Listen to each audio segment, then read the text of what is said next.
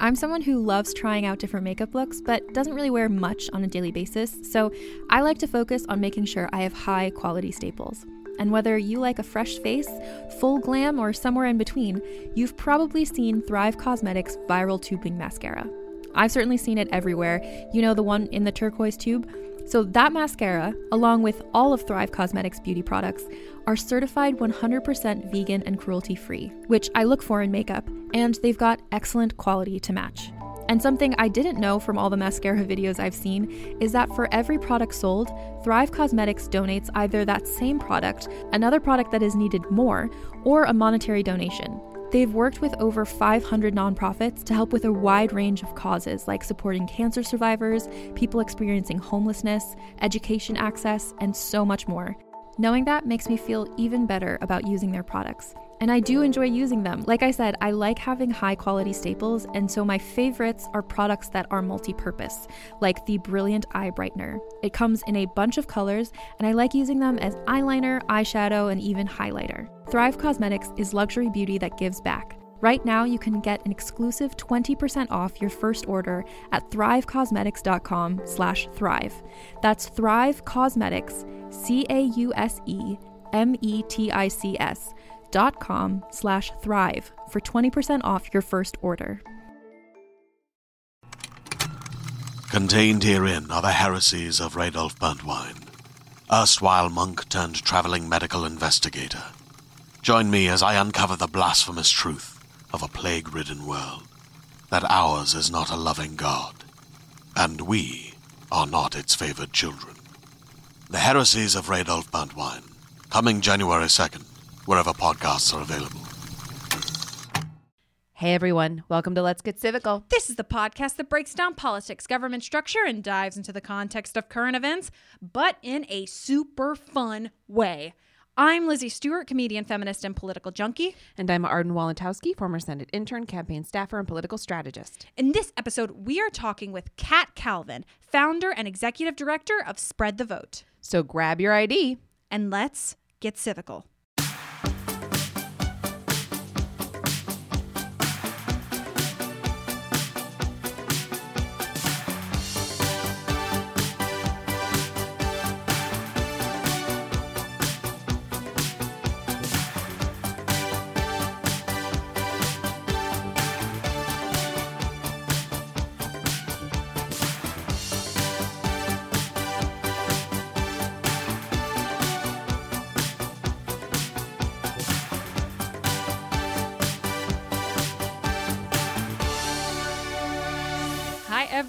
Everybody. Hello, everyone. Welcome back once again to Let's Get Civical. I'm Lizzie Stewart. And I'm Arden Walentowski.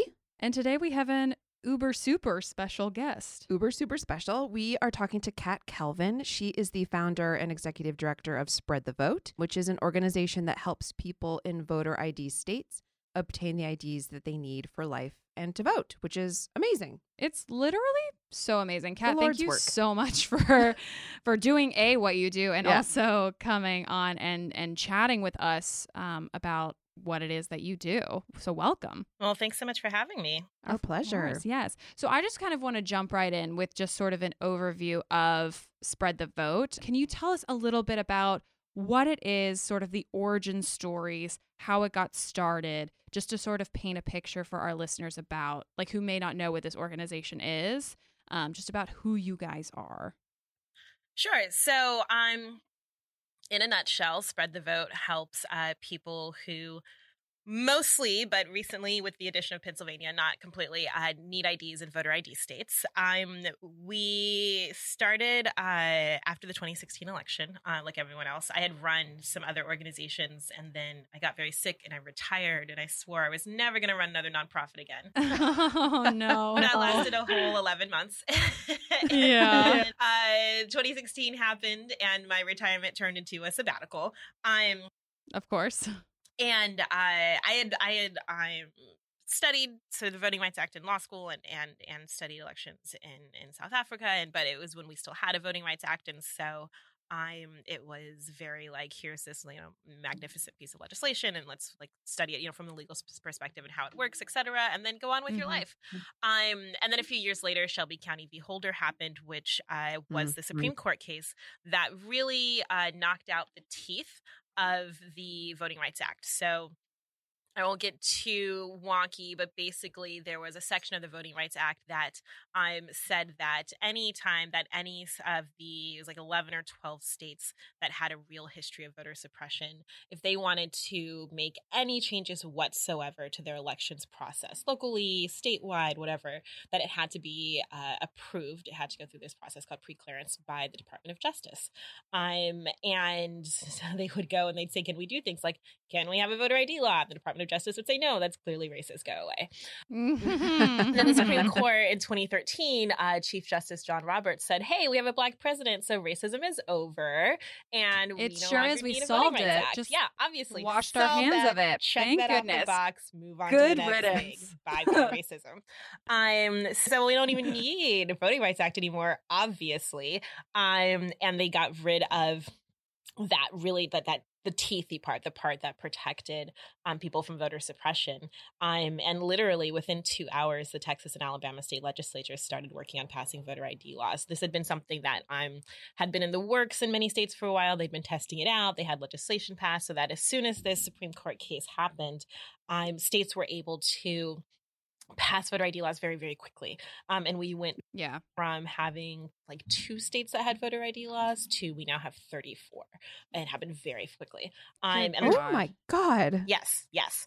Um, and the 2016 election was our first national election without the pre- uh, protections of the Voting Rights Act since it passed. Mm. Um, and so we saw a lot of effects from that. And that's why, you know, when you're hearing about things like voter purging and all of these things, you're like, that's weird. I feel like mm-hmm. I didn't mm-hmm. hear about that until recently. It's because until recently it was all illegal.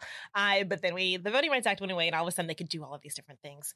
Um, so it was really obvious to me after the election, um, in which, you know, I have to say before the election, uh, you know, a lot of incredible groups, all the ones we've come to rely on and respect, the ACLU and League of Women Voters and Brennan Center and all of them, they had been trying really hard to uh, to uh, fight these voter ID laws in the courts. But Pennsylvania is actually the only state that's ever successfully done that.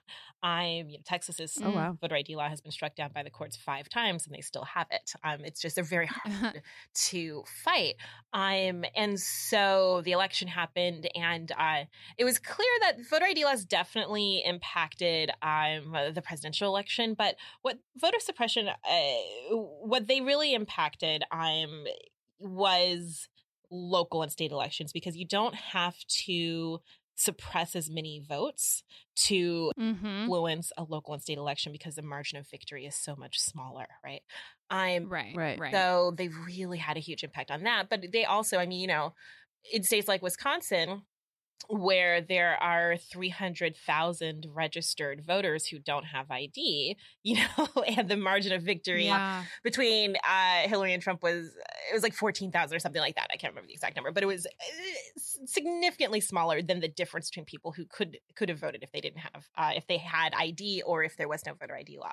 And so I sort of looked at all of this and I'm, you know, saw, all right, well, look, I'm a very practical person if you need an ID to vote, and it's pretty clear these laws aren't going to change anytime soon, let's just get people IDs. and then I was like, wait, why isn't anybody else doing this? And then I spoke to like Brennan and ACLU, and they were like, haha, you'll find out. But I always have to choose the hardest way. Um, and I identify deeply with the Dixie Chicks songs, The Long Way. It's just like, what is the longest, toughest way that I can yes. do something? That's the way I'm going to do it. Yes. So An anthem, the national anthem in some ways, for sure. That's so so I started I started spread the vote um, and it became clear very very quickly that if you don't have the ID you need to vote then you don't have an ID you need to get a job to get housing and to get medical care that there are a huge percentage of food banks that won't give you food if you don't have ID that there are a lot of shelters that won't you sleep there at night without ID that you know like not having ID is really life or death and that is not yeah. that I knew or understood before I started Spread the Vote.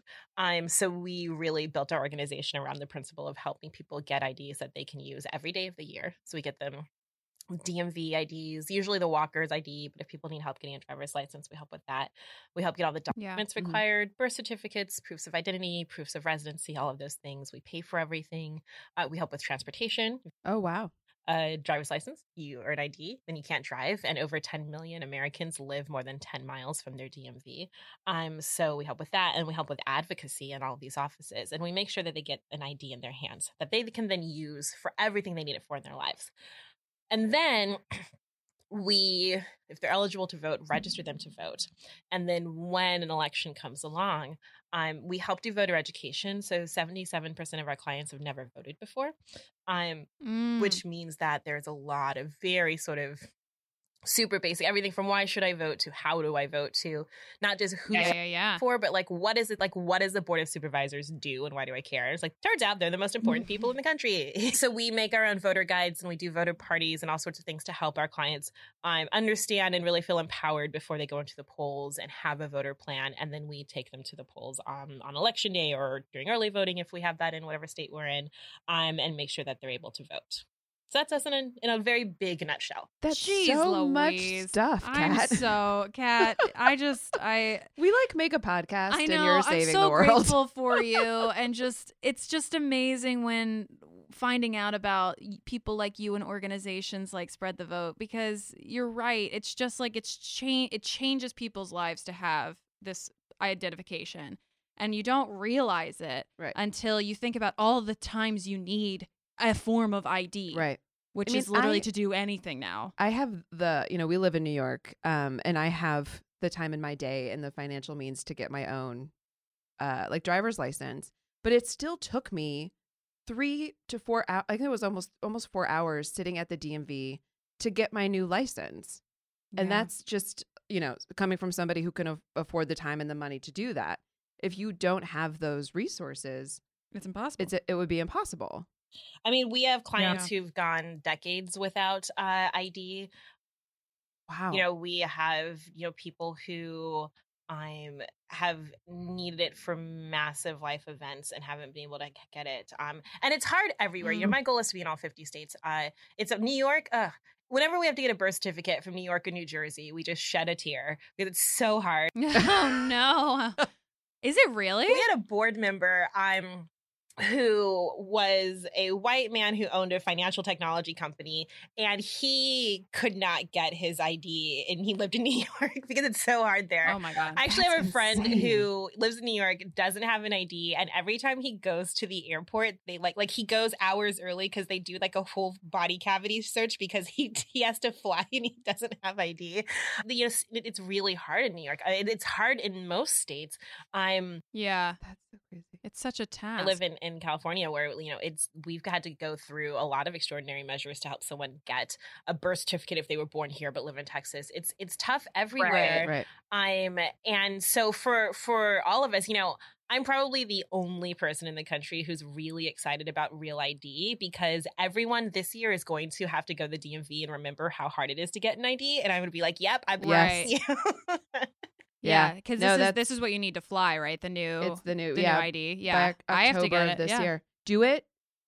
Do it now and go like whatever day that Google tells you is the best day to go to the DMV. Don't go to that day because that's like the day that everybody is now going. I think it's like a Wednesday at from like at like 10 a.m. Yeah, Go at like I don't know. Be the first in line. It was horrendous, and we're not even like a, a voter ID state. No, it's just no. imp- the New York DMV is impossible. it's just it's really Thank it's you. tough Yes. everywhere and so you know when you and you you know if you think about it you can't get a job without id so you know almost Right, 100% yeah. of the people we're working with are unemployed they are um you know they're they're living either you can't get an apartment without an id and if you're homeless and you're Right. like homeless service placement you can't get that without an id so they are often either um housing insecure or they are houseless or they are you know Mm. couch surfing or they're living with somebody else etc um but there's just so many basics you know you can't cash a check or get a bank account without an id right like there's just How do you how do you find the people that you work with and vice versa? Like how do they find you? Do, do you is it like word of mouth? Like, hey, I have a friend who like my friend doesn't Needs I know help. doesn't have an ID. yeah. But I know of your organization. It's starting to be now, uh, or well, uh, for the last little while. Um, you know, I think once we got past our like first thousand or so, then people were like telling folks about it. But the the main way that we um connect with clients is that our volunteers. So we have over six hundred trained volunteers around the country, and they um work in their own communities um to create chapters, and uh, they partner with pretty much everybody who serves the 11% of the population. I don't know if I said this, but it's over 21 million eligible voters in the country who don't have ID, and far more if you include people who are not eligible. It's so crazy how many people like can't vote. It's insane. Like it's over 21 million eligible voters in the country who don't have ID, and 34 states have voter ID laws. Um, and all of those right. are sort of varying levels of strictness. Um, but it's a lot. But it's also that's you know really I think probably when you include people who aren't eligible to vote for a variety of reasons, 25 to 20, 26 million people who don't even have access to a job or a shelter bed or all of these basics because they don't have ID. Yeah. So yeah. they are a population that is very likely to uh, encounter some sort of public service. So we connect with homeless shelters, we go into prisons, into schools, into food banks, churches. Uh, we work with, uh, for instance, the uh, New Orleans Public Defender's Office. You know, just all sorts mm, of different oh, wow. types of agencies and organizations that um, work with our same population of folks, and who generally don't have either the expertise or the funding, or usually both, um, in order to help help folks get IDs. Um, and then our volunteers will do things like they'll go to you know the same shelter once a week we've got you know great volunteers who've been with us since the beginning in virginia who've been going to the same vol- shelter once or twice a week for like two and a half years now or we'll uh with a couple of prisons that will go in once a quarter and will help everyone who's going to be released in the next three months get an ID. Um, or uh, we work with a lot of uh, like domestic violence shelters and we'll have uh, volunteers who are specifically trained by that shelter. And so they'll call us when they have a client and one of the specifically trained volunteers will go in. So we try to work with each uh, organization in the way that's best for their community. Now, like now that we're known, now that there's a lot of word of mouth, we get a ton, you know, we probably get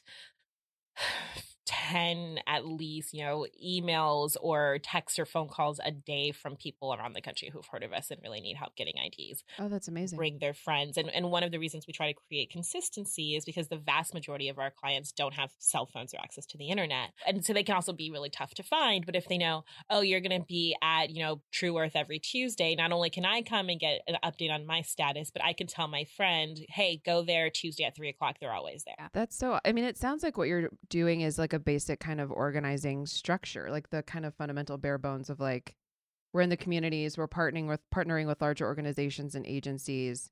You've kind of got footholds in many different um like different community touch points.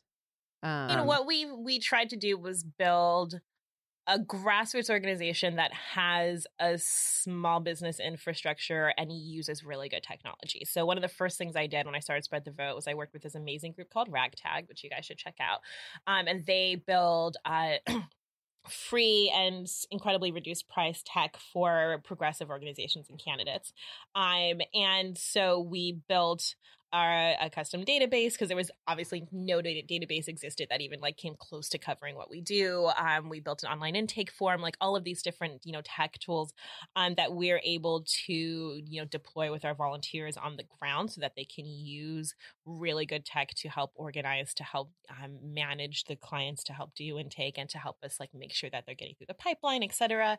Um, you know, we have a lot of ways that we operate um trying to be very very nimble and very you know like we don't have offices and things like that you know and, and trying to i'm be very economical i'm and uh that last year was a really tough fundraising year so we're like more economical than ever we're like as lean as humanly mm-hmm. possible now um but then always with a you know a very sort of homegrown grassroots like everybody that we uh, you know if we hire field staff or if we work with volunteers they live in the area they're from the area we work with local partners um because we are work i mean a i just think that principally that should always be the case but we're yeah. you're working with a population of folks who for whom a trust is a really tough thing um for whom Mhm. being able to connect being able to like get back in touch you know it takes an average of three to four weeks to get an id so we're having to constantly find folks and get back in touch with them and have them find us and so having those consistent touch points having those highly local people who are always available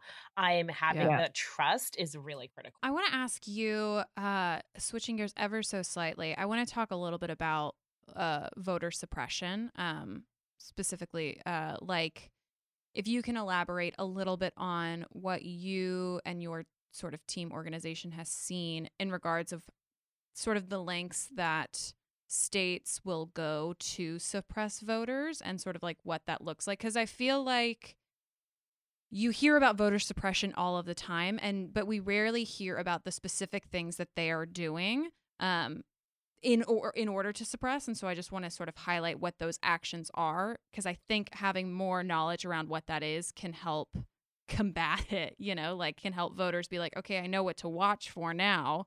Um so yeah if you can if you, you can speak to that a little bit I think I think the situation actually is that people hear about voter suppression all the time, but don't recognize it as voter suppression, right? So, like voter ID laws Mhm, are mhm. very clear voter suppression. Voter purging, Right. very clear voter suppression. Requiring IDs or birth certificates before you register to vote is very clear voter suppression.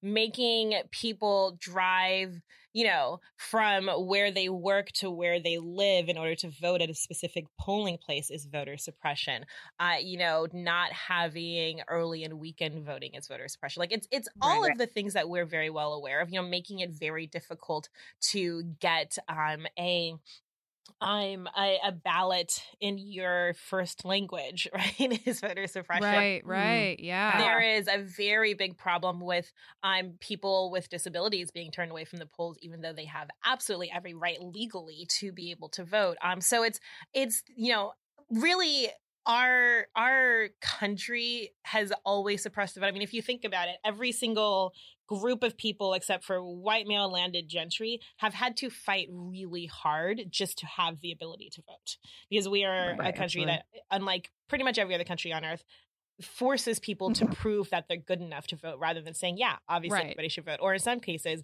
everyone's going to vote whether you like it or not right um so every every bit of um of the process and all of these laws that you're seeing um they're all voter suppression and i think people really and, and i get it because we identify you know with stories and individual issues and we want a lot of you know sort of drama and that certainly exists right? Like you had brian kemp in georgia who uh you know hid a bunch of brand new plastic wrapped voting machines that were supposed to go in communities of color in you know closets. That happens but the thing is that that is very rare because the system has suppressed the vote so extraordinarily well for so long that Right. they don't need to be a lot of small dramatic issues. You know, one of the things they found with voter ID laws is not only does it stop obviously anyone who doesn't have an ID from voting, but they were finding that hundreds of thousands of people who had the right ID weren't going to vote because they thought they needed something special. Yeah. People all the time who call and say, I need help, I need to get a voter ID. And then we always say, okay, well,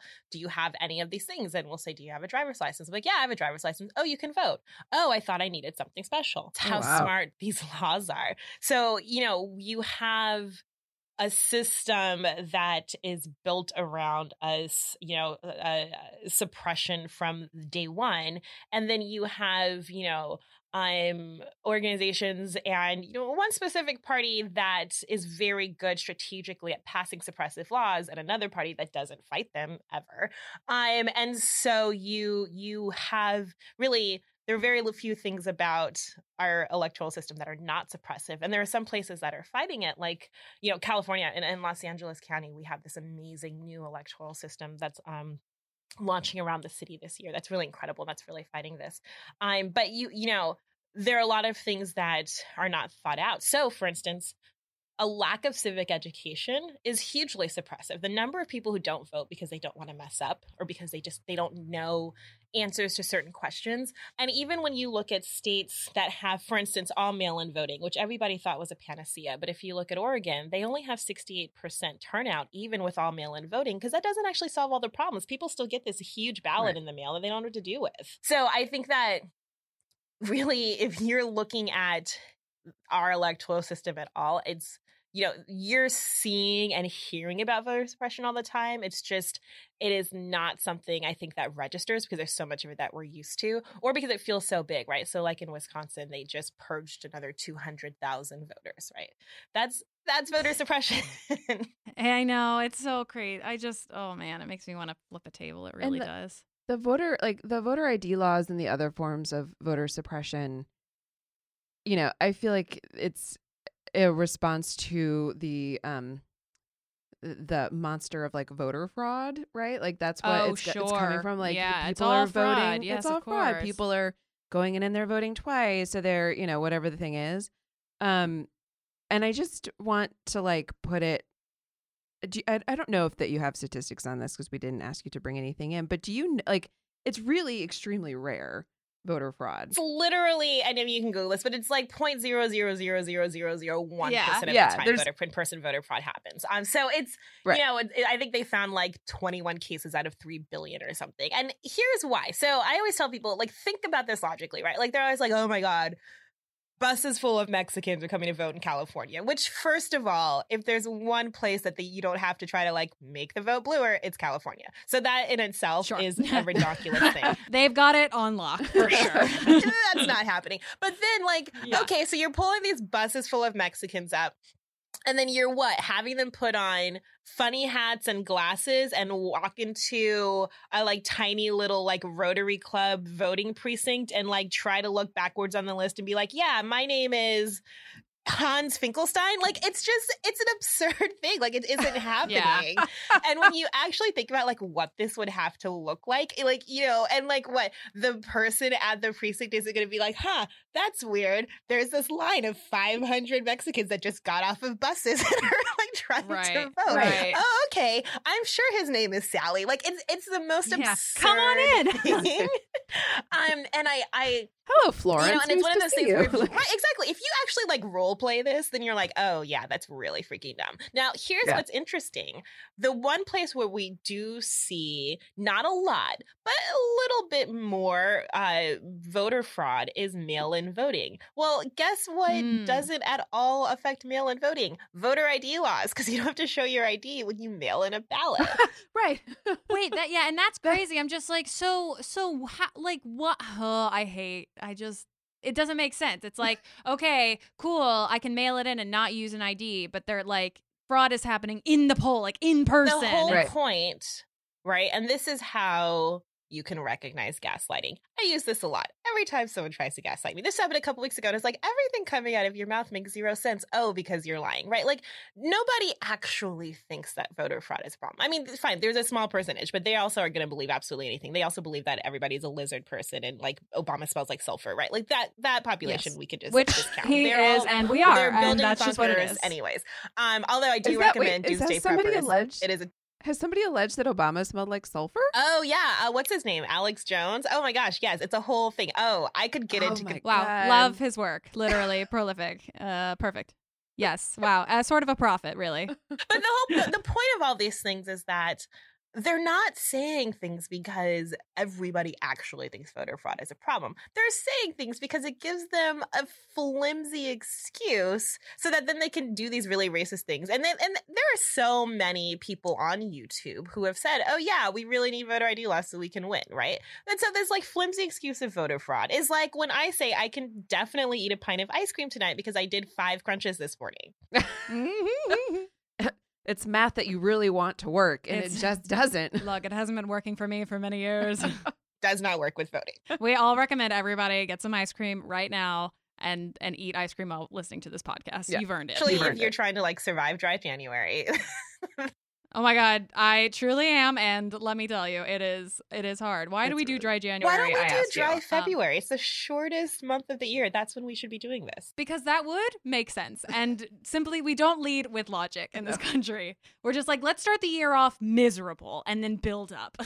Right. And then we'll just torture our livers for the next 11 months because we're so grateful. exactly. Um, yeah, dry January Yep. is the biggest So mistake of my life. But other other than that, um, no. So I think that's that's where all of these sort of very flimsy excuses for voter fraud are coming from. Is a I mean, people, you know, first of all, critical thinking in this country is dead, which explains 100% of everything that's happened in this country in the last 50 years. Uh, and Mhm. so people aren't going to do their own research people aren't going to think about it. People aren't going to like role play it out and be like, yeah, actually, that doesn't make sense. And people just really, really want these racist policies in place. And so Yeah. they are happy to believe whatever you're going to say as long as it means that, you know, some white dude's going to stay in power and protect you from the apocalypse or start it Yeah. because Right. some people really want that. I mean, I'm team apocalypse, but that's another story. Just burn it to the ground. It's what I feel like. You know what? Like, let's burn it, and then a rebirth will happen. Let's be a phoenix rising from the ashes. Our best days are behind us. Uh, yes, we are. We are at the latter end of our life for sure. Just put us in a home. Like honestly, put us in a home. Come, come have lunch with us once a month, and and just call it. That's how I feel at this point. Yes. Let's talk about the states that you guys are working in. Um, because you mentioned originally there were, did you say twelve or sixteen states that were covered? Twelve that were covered under the Voting Rights Act that are now no longer. Yes, yes, yes. We're so sorry, different numbers. We're in 12 states, not the same 12. I mean, some of, but not all of the same 12 that were uh, covered by Oh, got it. the Voting Rights Act. And there are 34 Uh-huh. states that have some form of voter ID law. And all 50 So have people who need IDs. Who need IDs. so there are voters in all 50 states. Uh, uh, we wish there weren't, but Eh. there are, and here we are. and here we are. Um, so I, you know, I know that it is hard to when you are thinking about the 50 states to make any kind of, you know, broad statement about any one type of occurrence that could happen. You know, each state is going to have their own voter ID laws. But what are some of the most like what are the states that you find that to be the most difficult, New York and New Jersey aside?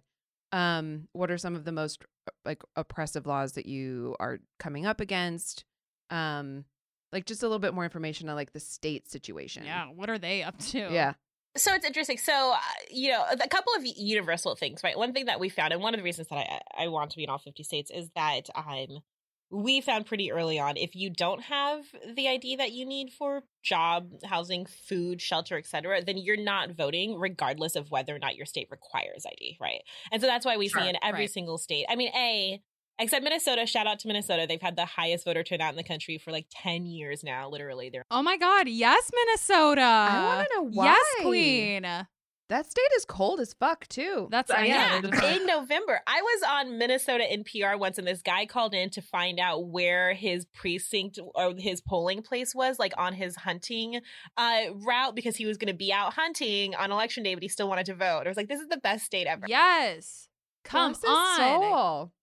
And but for you know but but the most vulnerable are, are not voting anywhere um and that's really critical so that that's a universal thing that we have found um, Right. that is Mhm. true everywhere um when it comes to uh, id laws uh so there are states like texas where you can vote with a gun license but not a student id um Perfect. That's my Get home out state. of So here. proud of it. So proud. Well, you know, it is the hardest place in the country to register voters it is excellent. Thank you. It's good to be a winner. to register voters in texas it's ridiculous um Is it because of the like the like you can't because of the way you have to approach people, the places you can It's first of all, you can only register voters in Texas if you live in Texas. So people always come in election day and like busloads, like we want to register voters, and everyone's like, go home, like you can't. Um, you obviously cannot register voters online because it's Texas. Um, but what you have to do. And it's the most Texas thing ever. Is you have to be deputized in every single county in which you want to register voters, which means you have to take a class and like pass a whole little thing, and then you get deputized. They do not give you a deputy star, which I think is a crime. Oh my God. What's the point? I know. What's the point if you don't get a star? But I want What my is the lear- in. Texas of all places? I know. I look. Believe me, I have complained to many Texas officials about this. I'm. Oh my God. Who do I need to call? But so you have to be deputized in every single county in which you want to register voters, and that deputization runs out on December thirty first of every even year, which means every two Shut years you have to get re-deputized door. in every single county in which you want to register voters. 83% of eligible voters in this country are registered to vote. Like we don't have a voter registration problem. Um, so then you have a much smaller percentage of people who weren't registered to vote. And the biggest piece of the pie, and I have an actual pie chart that I pull out all of the time that shows this. The biggest piece of that pie, the biggest number of people is registered voters who didn't vote. I Makes see, me wow. So mad. people are registered. They just don't vote. A huge percentage of those people, well, a large percentage, but not even close to 50%, don't have IDs. You know, but then there's all these Yeah. other problems, right? There is the transportation problems, there's language barriers, there's not knowing who to vote for, how to vote for. There's all of these other things. So we have a country in which 83% of eligible voters are registered to vote, but an average of 50% only vote. And that 33% is tens of millions of people who decide every election because they don't vote many, many, many of them because their vote's been suppressed in some way. And that's the real problem. God. Yeah. I Oh mean, I knew God. voter turnout was an issue, but when you really think about the numbers, it's it's painful Yep.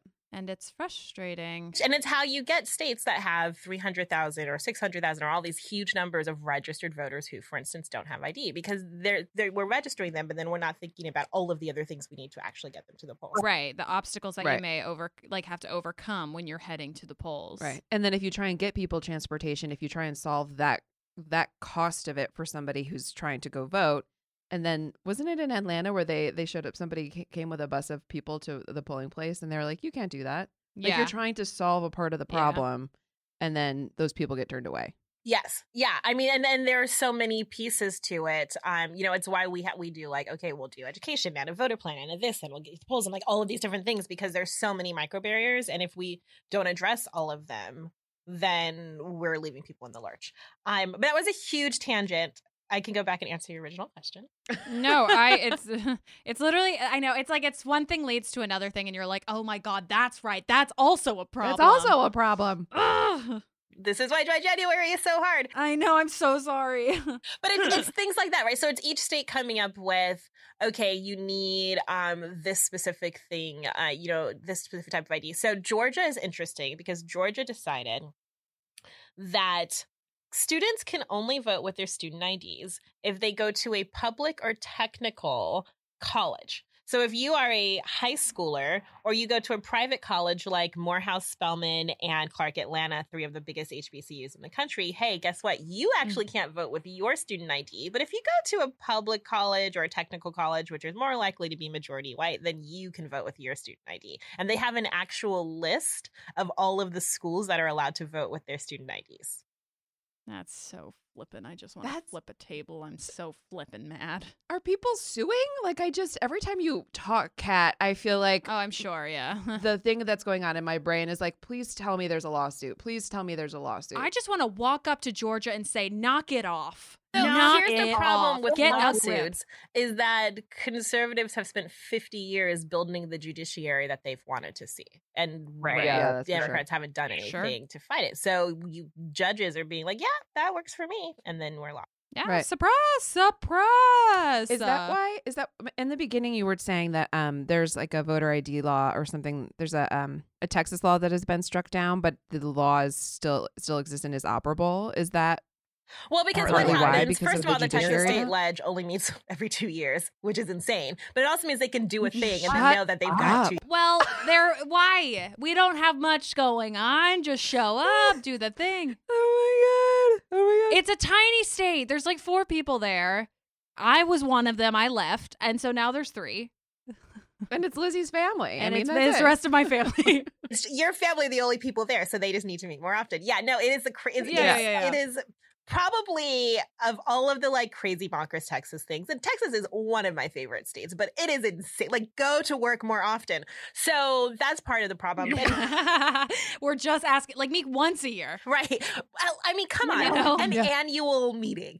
Um, part of it is that I'm they change the laws every time, right? So they would change it, the, the courts would strike it down. They'd be like, the real problem is X thing. They'd be like, all right, well, we'll just tweak that X thing. And then you have to go through a whole nother process of lawsuits.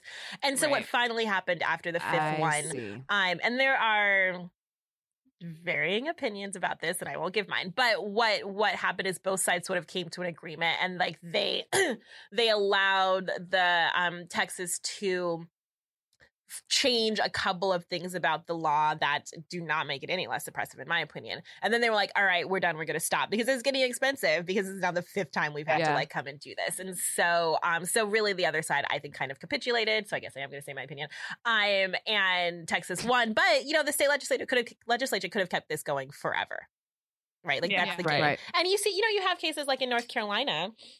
Uh, North Carolina's um, state Supreme Court struck down their voter ID law and said in the decision, this is obviously racist, you guys, like, stop being dicks. And then th- that exact phrase was in the, the decision. Um, and then. This is literally, clearly, quite frankly, racist, and I'm quite frankly sick of it. Exactly.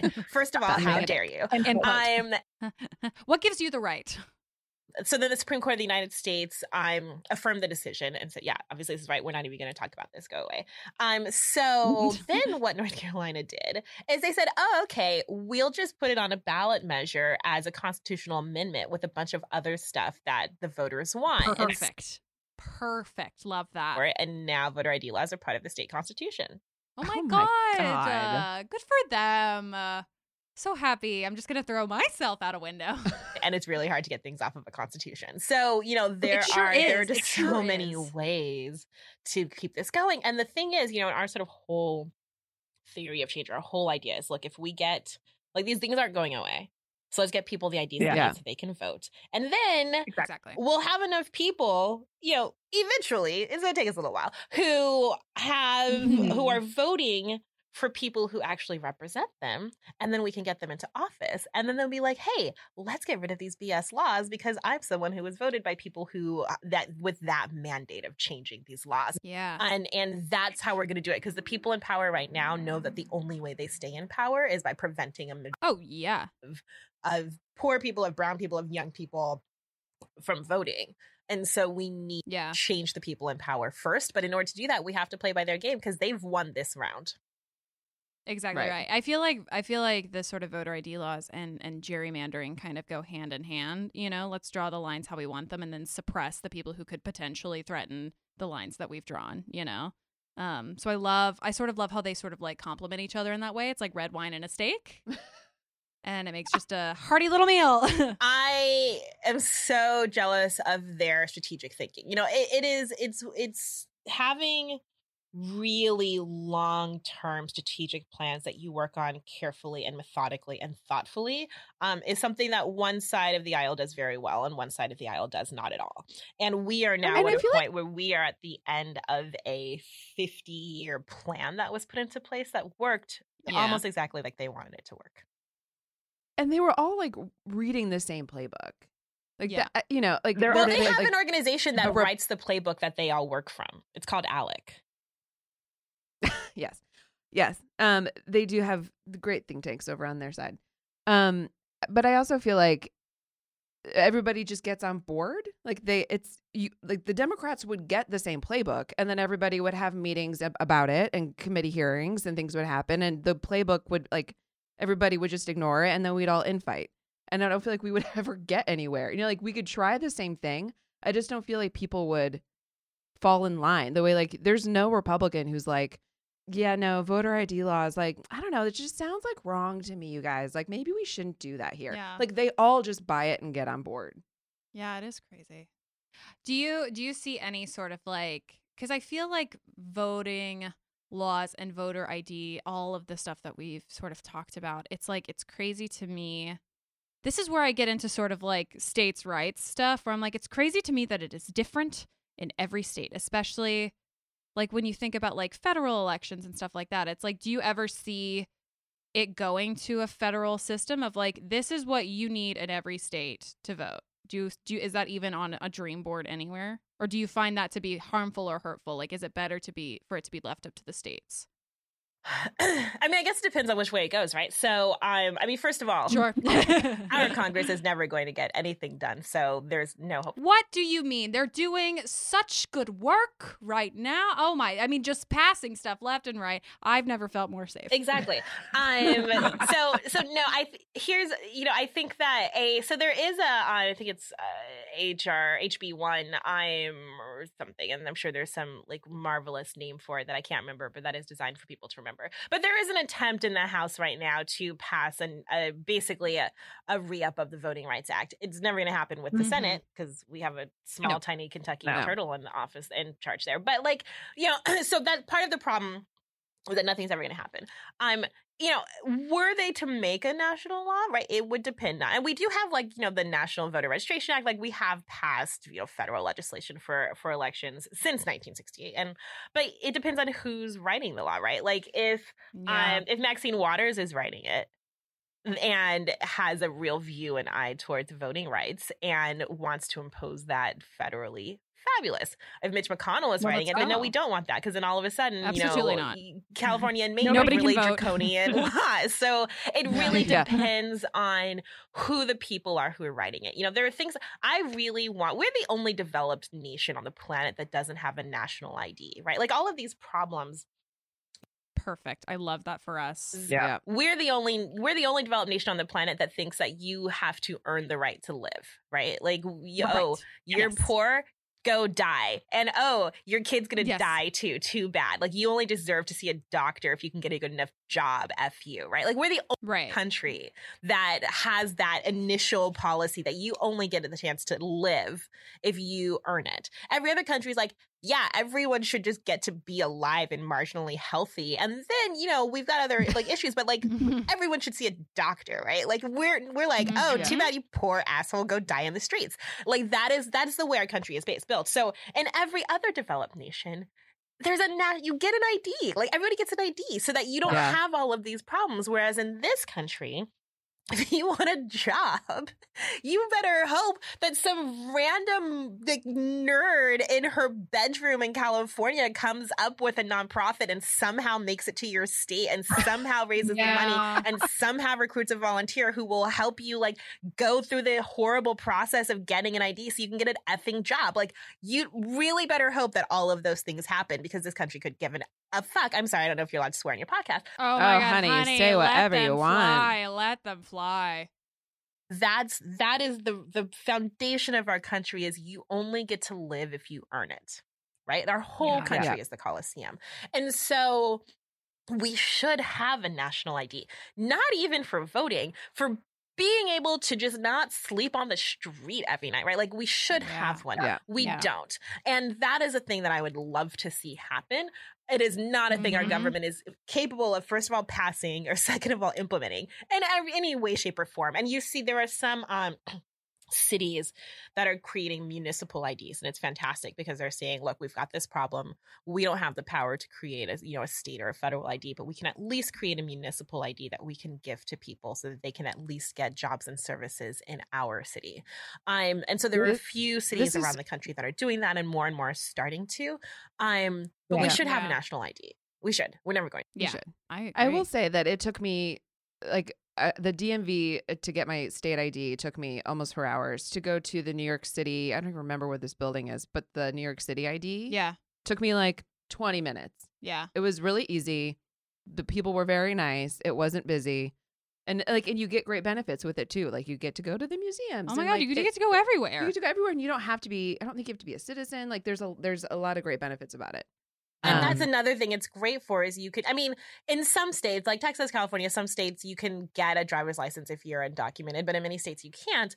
Um and so being able to get a municipal ID if you're undocumented means that you can still access basic services. Your children can still access basic services because you have that ID. It also means Got if it. someone if a cop pulls you over, you have an ID to show them, which is You have an ID. Right. Yeah. Exactly. Um, Kat, I think we're coming up on the end of our time with you. Um, so I just wanted to we want to have just a few questions to kind of close it out. I do want to ask one more kind of substantive substantive question. Um, just to help give our listeners like to put a human face on the problem.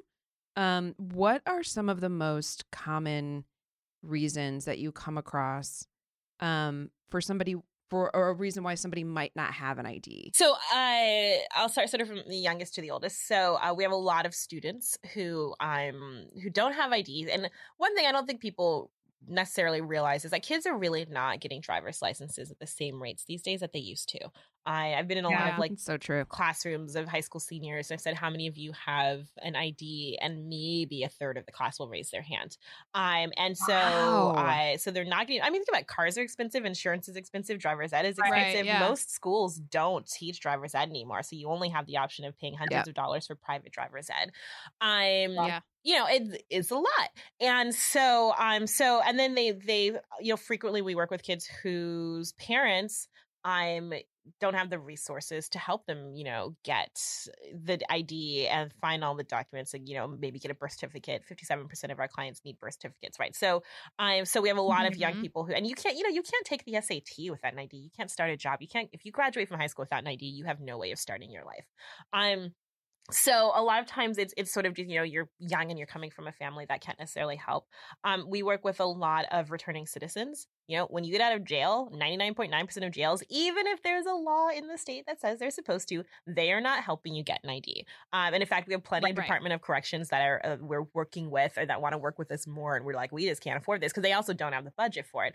I'm but you're you know they let you out of jail and they're like, great, go. You have to get a job right away. And by the way, don't hang out with any of the people you hung out with before, like, you know, your friends and family. Um, and no, we're not going to help you get a home or an ID or any of these things. And so then you're starting over supposedly but you have nothing um so we work with a lot of returning citizens um we work with a lot of people experiencing homelessness who may have become homeless for you know the number of people who become homeless because they had a medical emergency um you know Mhm. because of a weather event because they lost their house because of whatever because they got laid off you know all of these different things um and when you are homeless holding on to your belongings is really tough first of all because the cops frequently take them and either throw them away or burn them in front of you that happens a lot in every state Oh. Jesus. Okay.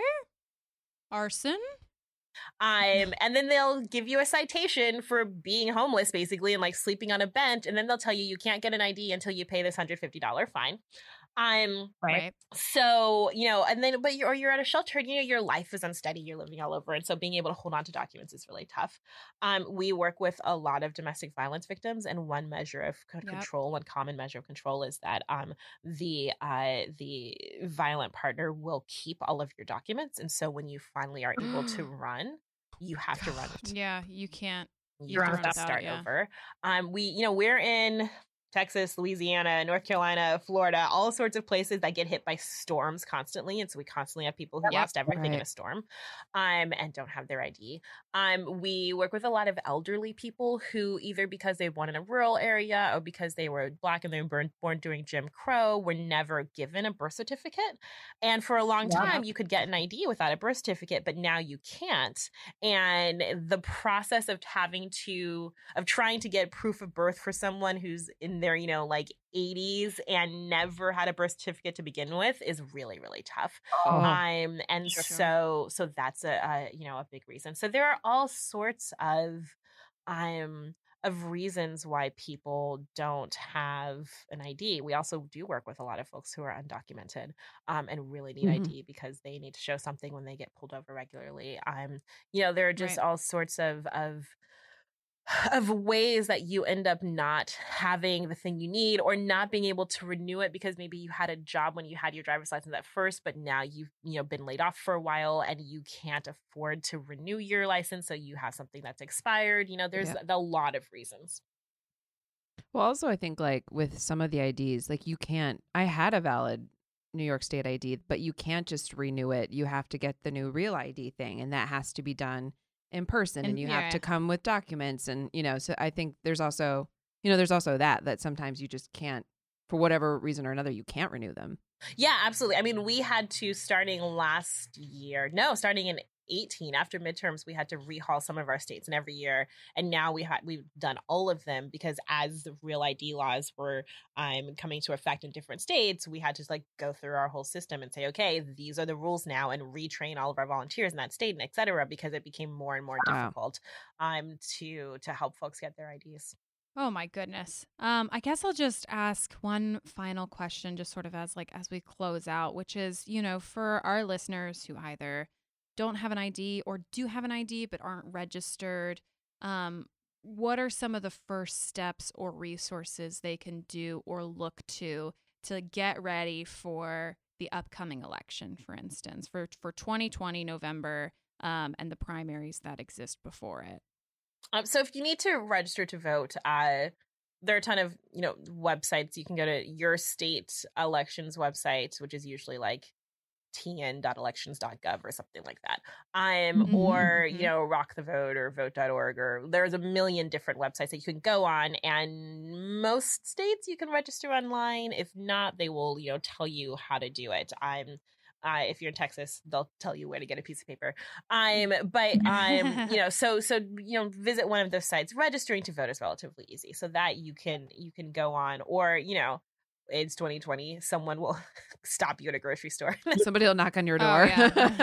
like that. Yeah. You, you- Please you- vote. um if you need an id uh, if you go to spreadthevote.org um and uh look at our um our states tab if you live in one of the 12 states uh, where we operate then there is a um there's a, a button i think it's called get an id or something or spreadthevote.org slash vote um and you can fill out a very short form. There's also a phone number that you can call or text and then we can help you get an id if you're in one of those 12 states.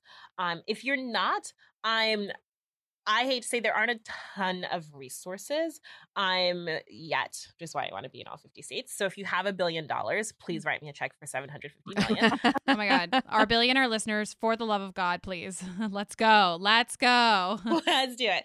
Um and so uh so you know, I would say your best bet if you need an ID is to go to um every every almost every city has uh, a, a service organization that um sort of offers a lot of help. So it may be what's the largest, you know, sort of uh, food bank or shelter in your area, or um, you know, or go to the mayor's office, um, et cetera, and you can ask them what's a good resource to help me.